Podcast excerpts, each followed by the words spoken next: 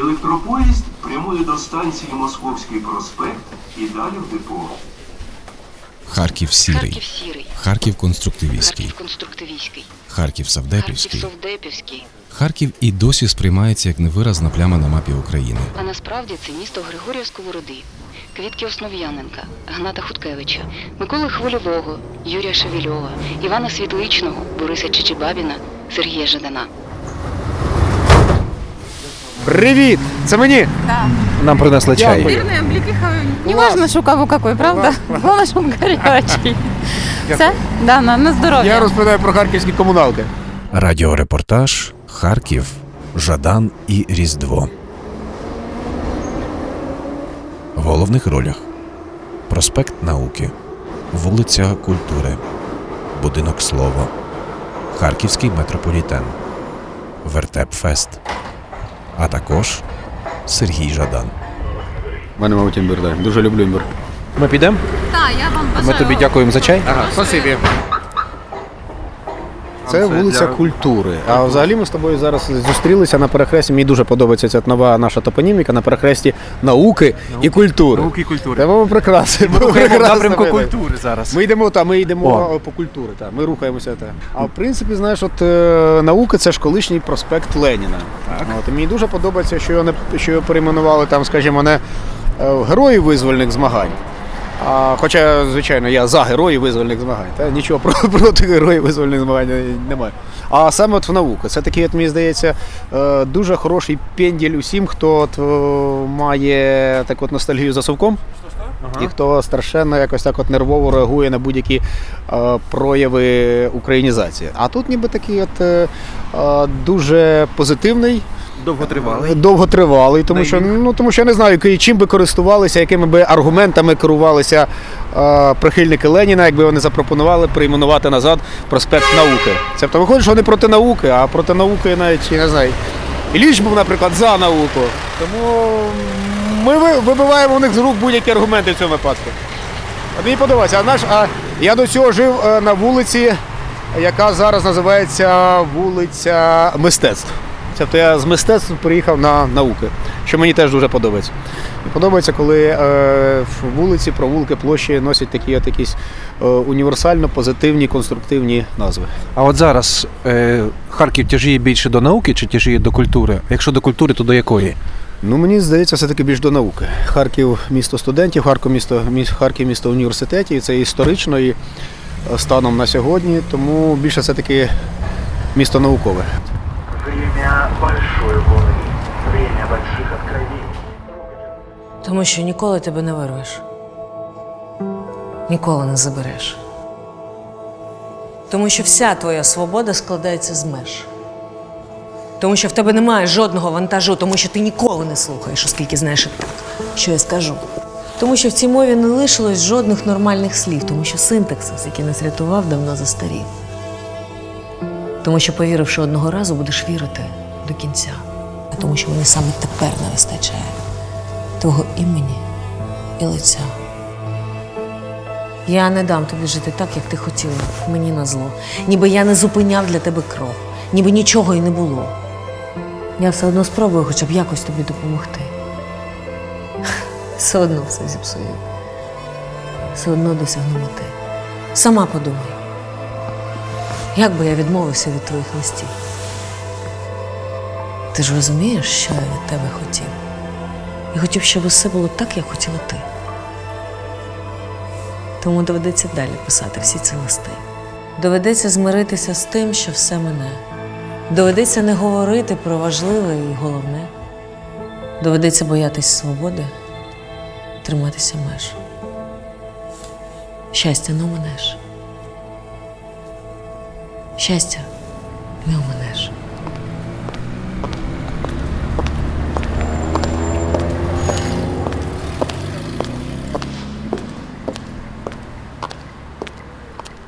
Так чи інакше, у нас величезна кількість е, студентів, у нас велика кількість е, вузів, наскільки я знаю, їх кілька десятків в Харкові.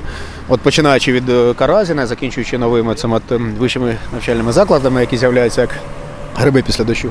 То може компромісним варіантом назвемо це місто студентства?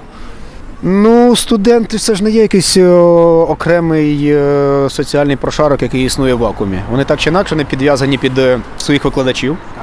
А викладачі це так чи інакше е, наука. Тому я би я, я не бачу підстав соромитись того, що Харків це місто науки. Добре, то мені просто дається в знаки оцих півтора години, проведених в аудиторії, де не було опалення.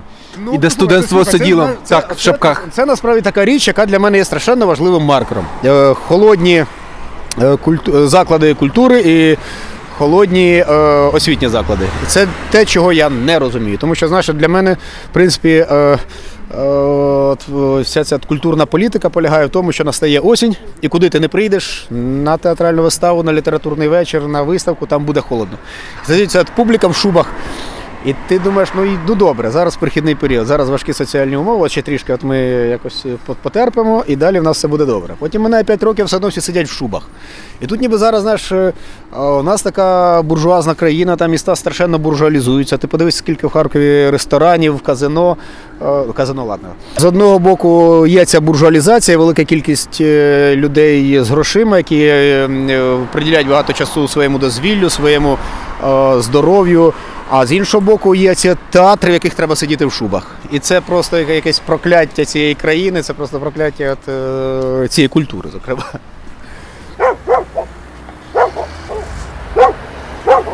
Ти добре оперуєш словом і, напевно, також оперуєш музичними, знаєш, якимись формулами, формами, назвемо так. Якщо би тобі треба було словом описати твою любов до Харкова, зімпровізувати зараз. Імпровізувати. Як звучить Харків? От як звучить Харків? Харків звучить, мені здається, дитячими голосами. Харків для мене, знаєш, це е, літо, коли звідси виїжджає велика кількість людей, передусім дорослих, лишається молодь, лишаються діти, і ти от чуєш, от, скажімо, тут, да, то вони діти. Знаєш, є така штука, діти приходять, діти дуже хочуть, хочуть канікул, да? всі ми любимо канікули, так? але коли настають канікули, діти прибігають до своїх шкіл, тому що там вже не треба навчатися, вони прибігають просто на дитячі майданчики, вони прибігають на шкільні подвір'я. І це знаєш, моя якась така якась невимовна меланхолійність і сентиментальність. Діти, які бігають е, на шкільному подвір'ї, на- від якого не втомились за рік, але їх все одно туди приводить. Тому, власне, для мене е, Харків звучить е, дитячими, веселими, безтурботними голосами. От оця школа, та ми тут постійно грали в футбол 90-ті роки, а зараз ми сюди приходимо з моєю донькою. Вона любить тут кататися е, на велосипедах і займатися спортом на цих тренажерах. Ну дивися, ти так говориш про Харків з м, любов'ю. Ти Ну, відчуваєш з великою його любов'ю. вже Ну, безперечно. як рідне місто? Звичайно, це частина мене, частина мого простору. Да. Я тут живу з 91-го року офіційно, а неофіційно я ж сюди почав приїздити до своєї тітки ще 80-х. Повертаючись до того, як ти озвучуєш добре місто, то мені так кортить, наприклад, якби ти озвучив мій Львів.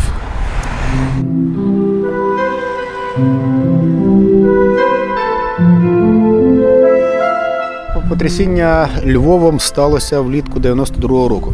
Угу. Я тоді закінчив перший курс е, педагогічного інституту і поїхав знайомитися з справжніми поетами. Але дивись, як це сталося. Я прийшов в редакцію харківського журналу Березіль і взяв у них адреси е, поетів із групи Лугосад і поетів з групи Бубабу. І я приїхав до Львова електричками в червні 92-го року, їдучи вже дві доби з пересадкою десь там значить, в Козятині, в Здолбунові, ще десь це була дуже довга дорога, але я доїхав врешті-решт, я приїхав, е, я, я, я вийшов на залізничному вокзалі міста Львова і пішов. Е, Я нічого не знав про Львів абсолютно, ну крім якихось загальних речей. Я не знав е, розташування вулиць, але я прийшов до Ельжбети і я зрозумів, що це щось фантастичне. Тому що коли ти живеш е, на сході України, то найстаріше, що ти тут можеш побачити? У нас найстаріша церква е, це кінець 17 століття, наш е, Покровський собор, та, е, пізнє козацьке бароко. А натомість ну, більшість тут будинків ти бачиш, це 19 початок 20 століття. От. І тут ти бачиш раптом зовсім іншу урбаністику, ти бачиш зовсім іншу забудову, зовсім іншу архітектуру і зовсім іншу, в принципі, філософію міста. І це, звичайно, вразило мене тоді. І відтоді в мене почалася моя любов до Львова.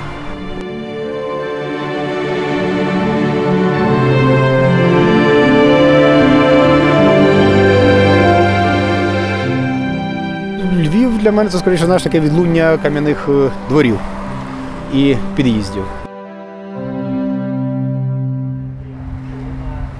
за розмовами про Львів і те, як е, звучать міста, ми несподівано підійшли до моменту, до пункту кульмінаційного, який ти сам обрав.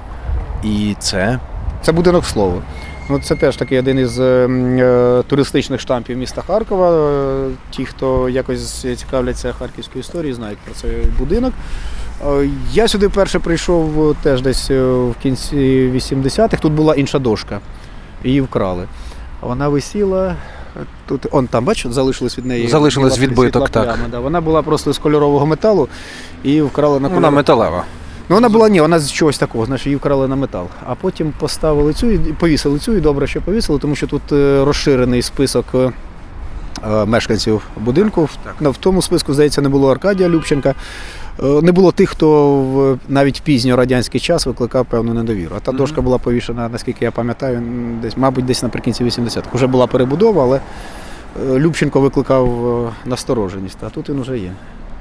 Так, і власне, ну я сюди ходжу от весь час, час від часу тут буваю. Коли хтось приїздить до Харкова, обов'язково сюди треба привезти, показати цей будинок. От, е, я навіть пам'ятаю, наприкінці на початку 90-х в цьому будинку жило два живих письменника. І ми до них ходили в гості, бували всередині цього будинку. А зараз я не знаю, хто із них там залишився, чи живуть вони тут, чи може вже кудись приїхали. Це ж ну, не надто веселе місце, тому що фактично це була така велика мишоловка, з якої виймали, виймали одного, одну за одною душі українських інтелігентів. Весь цей будинок це було таке пристанище. Знаєш, як такий е, це місце, де збирають, е, збирають прибульців після довгої подорожі через е, океан. І це слово прекрасне. Жахливо прекрасне слово. Я згадаю то і скажу. Ти маєш на увазі цей острів, який знаходиться перед тим, як мігранти потрапляли в Нью-Йорк? Зокрема, Де їх там ну, ні, ні, в кожному Карантин в певному Карантин. сенсі. Я маю на увазі карантин. Да. В кожному великому порту є свій карантин, да, і туди е, звозять спочатку значить, е, прибульців для того, щоб огледіти їх е, на, на предмет наявності в них різних хвороб і так далі. Ну, фактично, це був такий карантин української літератури перед тим, як її почали чистити. Все ж таки позитивна чи негативна енергетика має будинок слова? Вона доволі непроста, вона доволі складна, і тут теж якось говорити чорно-білими категоріями, мабуть, не дуже правильно. Все-таки, ну, усвідомлюючи, що які люди тут жили, що вони тут встигли написати, скільки не встигли створити, мабуть, е, це би мало якось е, налаштовувати тебе на таке трепетне і шанобливе ставлення до, до цього місця. А от хто е, входжу тобі в слово, хто біля будинку слова, хто з розстріляного відродження тобі от зараз падає на, на розум, і ти би хотів просто. Хто тебе надихає, кого ти можеш швидко зацитувати? І Щину, і Сосюру, і того ж Михайла Васильовича Семенка. Насправді я їх всіх люблю. Для мене це знаєш, це як така велика родина, тому що я на них виростав. Для мене, от власне, е, їхнє покоління, вся весь цей корпус текстів розстріляного відродження, червоного відродження. Це було то якесь перше самостійне доросле е, читання, е, яке я для себе відкрив. От мені вже було там 14-15 років, їх всіх почали видавати, їх почали вводити в шкільну програму. По чуть-чуть. Так, я їх для себе відкрив. Я приїздив сюди, от, о, брав у тітки їхні книги, щойно видані. І для мене це от, власне були перші книги, які я прочитував добровільно і самостійно. От пе- пе- перші книги поезії, скажімо так. Потім я працював в літературному музеї, я працював з їхніми книгами. От уявляєш, коли ти в руках тримаєш там. Скажімо, Хвильового чи Куліша, чи Йогансена, і це оригінали. Це книги, які могли тримати в руках вони. Особливо, ну, особливо, скажімо, книги з їхніми автографами. Це просто якесь неймовірне відчуття.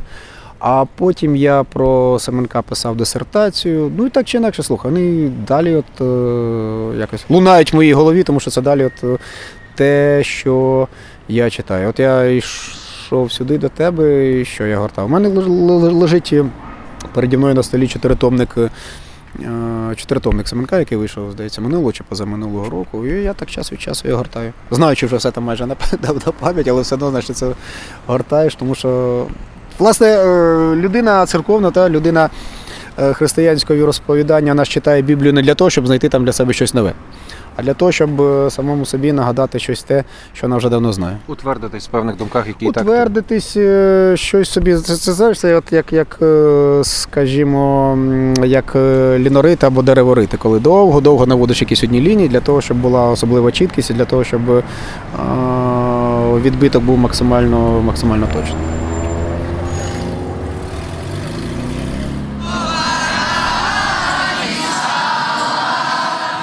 Більше тисячі колядників зібрав вертепфест у Харкові.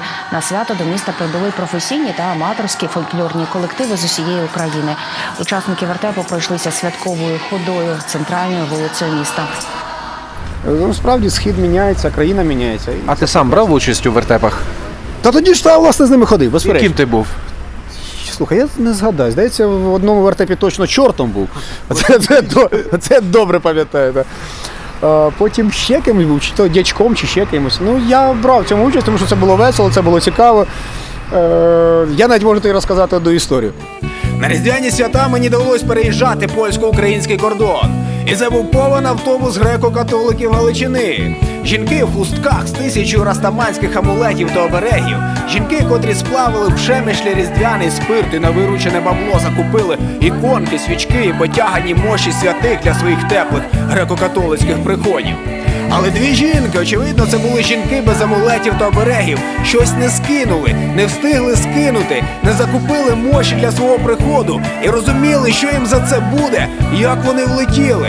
Не дивно, що поводились вони агресивно, чіплялись до інших жінок, до їхніх іконок, і поступово все це перетворювалось на великі розборки. Сука, блядь, кричали вони одна одній, ніби старе буддийське прокляття. Сука, блядь, повторили водії, тримаючи в руках срібні розп'яття. Сука, блядь, сука, блядь, шепотіли вісні дітлахи, жуючи солодку ганджу. І від цих слів вогняний вихор здіймався над сніговими полями. Ага, саме вогняний вихор. І доки все це тривало, сніг згортався, мов кров на холодних полях Галичини. А потім в якийсь момент вони почали співати колядок. І співав весь автобус, і це було так якось дивно і красиво, і зворушливо, що, що я про це вірш написав. Я тоді повертався звідкись з Польщі до Львова, до речі, і далі, далі потім їхав. І дивні це були колядки, скажу я вам. Дуже дивні. Якщо говорити своїми словами, то десь такі. Тепло й благодать сходять на землю Галичини, на наші теплі приходи, на наші церкви, криті сріблом та авіаційним дюральмінієм. Спаситель стоїть поміж наших овець. В руках у нього коров'ячий дзвоник. І він грає нам наше греко-католицьке ска. Цар Соломон приходить на Галичину з боку Словацьких гір, і серце в нього росте прикарпатська ганджа, з якої він наробить куті для безтурботних дітей з прикордонних районів. І голови колгоспів, виходячи йому на зустріч, говорять: радуйся, Соломоне, радуйся, Спасителю, син Божий народився, і сніг падає на землю, і земля падає на сніг. на Західній Україні е, не було аж так жорстко, такого жорсткого ставлення до Різдва, як у нас на Сході. І офіційно нам забороняли святкувати. І офіційно щороку напередодні Різдва директорка школи говорила: ви в жодному разі не здумайте носити, носити кутю. В жодному разі. Ясна річ, що всі вчителі нас е, вдома чекали, що ми принесемо. Ми носили цю саму кутю, е, знали там пару приказок, е, колядок ніхто не знав, ясна річ, якихось е, ритуалів різдвяних теж вже ніхто не знав, але знаєш, десь на генетичному рівні, от на рівні цієї пам'яті було е, розуміння того, що треба носити вечерю. Її треба носити, і нам давали там якісь е, гроші, цукерки, і це все відбувалося і в 80, і в 70-ті роки, і ясна річ, і пізніше, і до сьогодні.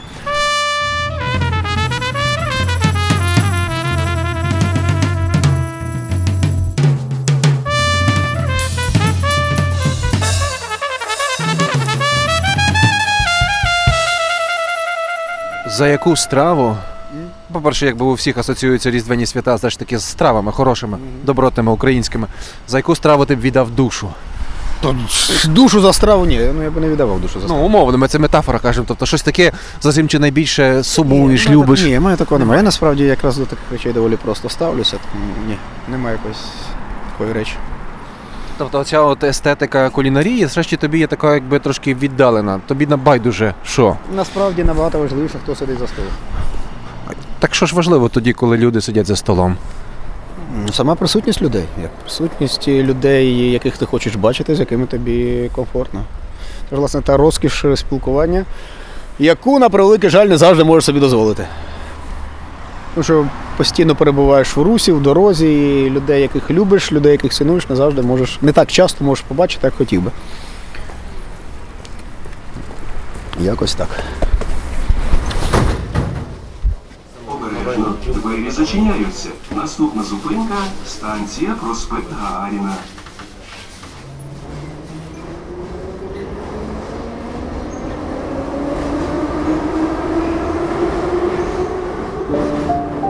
Повернулася, ближче вже до зими, всі свої літні речі вимінявши на квиток.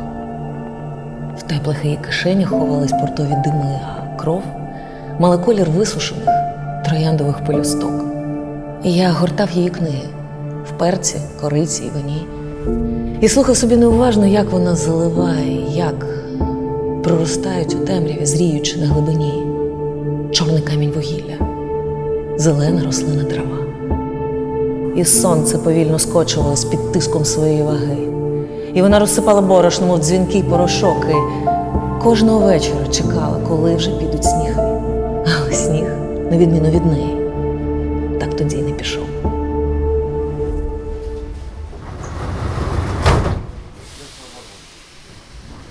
Ви слухали радіорепортаж Харків, Жадан і Різдво.